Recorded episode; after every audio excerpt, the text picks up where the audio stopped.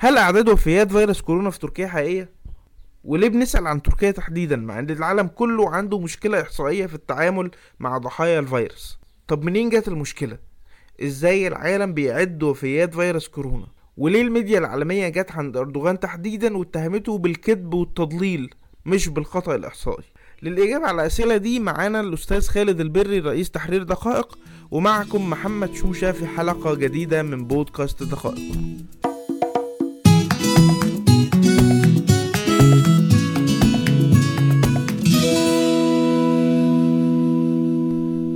الوفيات الزايدة وايه علاقتها بفيروس كورونا؟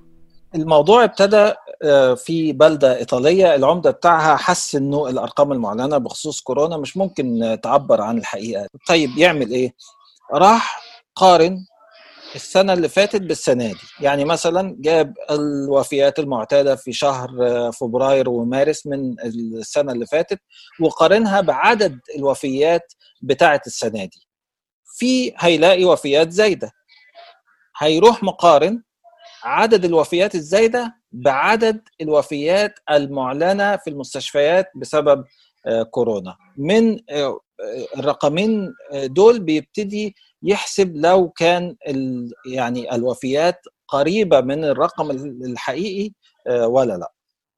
بعد ما اعتمدوا الطريقة دي في الإحصاء في إيطاليا لقوا إنه الوفيات المعلنة بسبب كورونا بتمثل 48%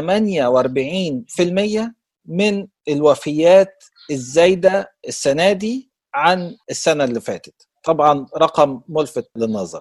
كده نقدر نتوقع إن الأسلوب ده اتنقل لأماكن تانية مختلفة في العالم؟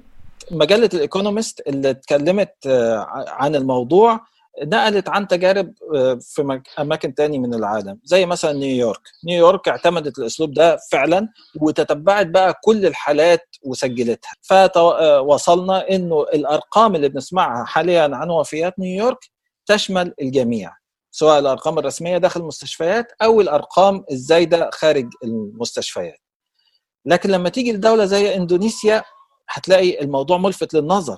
لأنه السلطات في جاكرتا سجلت وفيات كورونا بما يمثل 5% بس من الوفيات الزايدة عن المعتاد.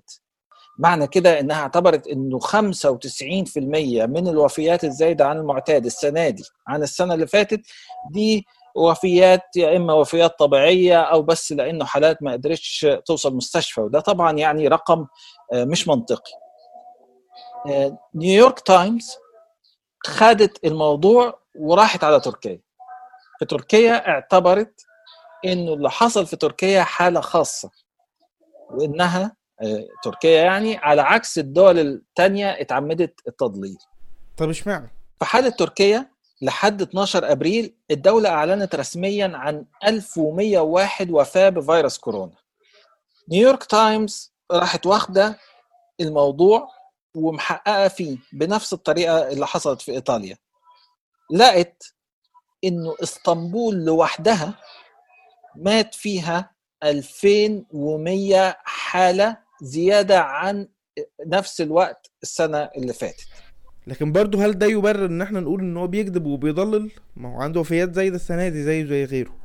هو المقارنة بتكون مع الكلام الصادر عن السلطة السياسية. يعني أردوغان فضل أسابيع يروج للعالم إن تركيا أنجح دولة في التعامل مع كورونا أو من أنجح الدول في التعامل مع كورونا. هي دي المشكلة. نيويورك تايمز بتقول إن نجاحه الوحيد هو إنه فرض رقابة صارمة على المعلومات المتعلقة بتفشي آه، كورونا. يعني منع وصولها للميديا. المعلومات اللي كانت عند أردوغان وحجبها كان فيها أرقام المستشفيات ومواقع المقابر وأقارب المتوفين يعني معلومات تفصيلية. دي النقطة الأولى. النقطة الثانية آه، صحيفة نيويورك تايمز قالت إن سجلات الوفيات في إسطنبول بتكشف إن الوفيات الزايدة ظهرت في المدينة في إسطنبول في 9 مارس يعني قبل أسبوعين من أول إعلان عن أول حالة وفاة في تركيا. النقطة الثالثة الارتفاع الكبير في متوسط أعداد الوفيات لما نقارنه بالنمط العالمي أو لما نحطه على الرسم البياني المتكرر في دول تاني هيورينا إن الوباء أو الجائحة وصلت تركيا قبل الإعلان عنها بأسابيع. رئيس الجمعية الطبية التركية اتهم السلطات علنا في فبراير إن هي تقاعست عن مواجهه فيروس كورونا رغم إنها كانت عارفة بوجوده. الكذب هنا طبعا مؤذي لأنه بيسبب تفاقم الحالات من غير أي مواجهة ليها وبالتالي احتمال انهيار القطاع الصحي لما الحالات تظهر على حقيقتها شكرا للأستاذ خالد البري وكان معكم محمد شوشة من بودكاست دقائق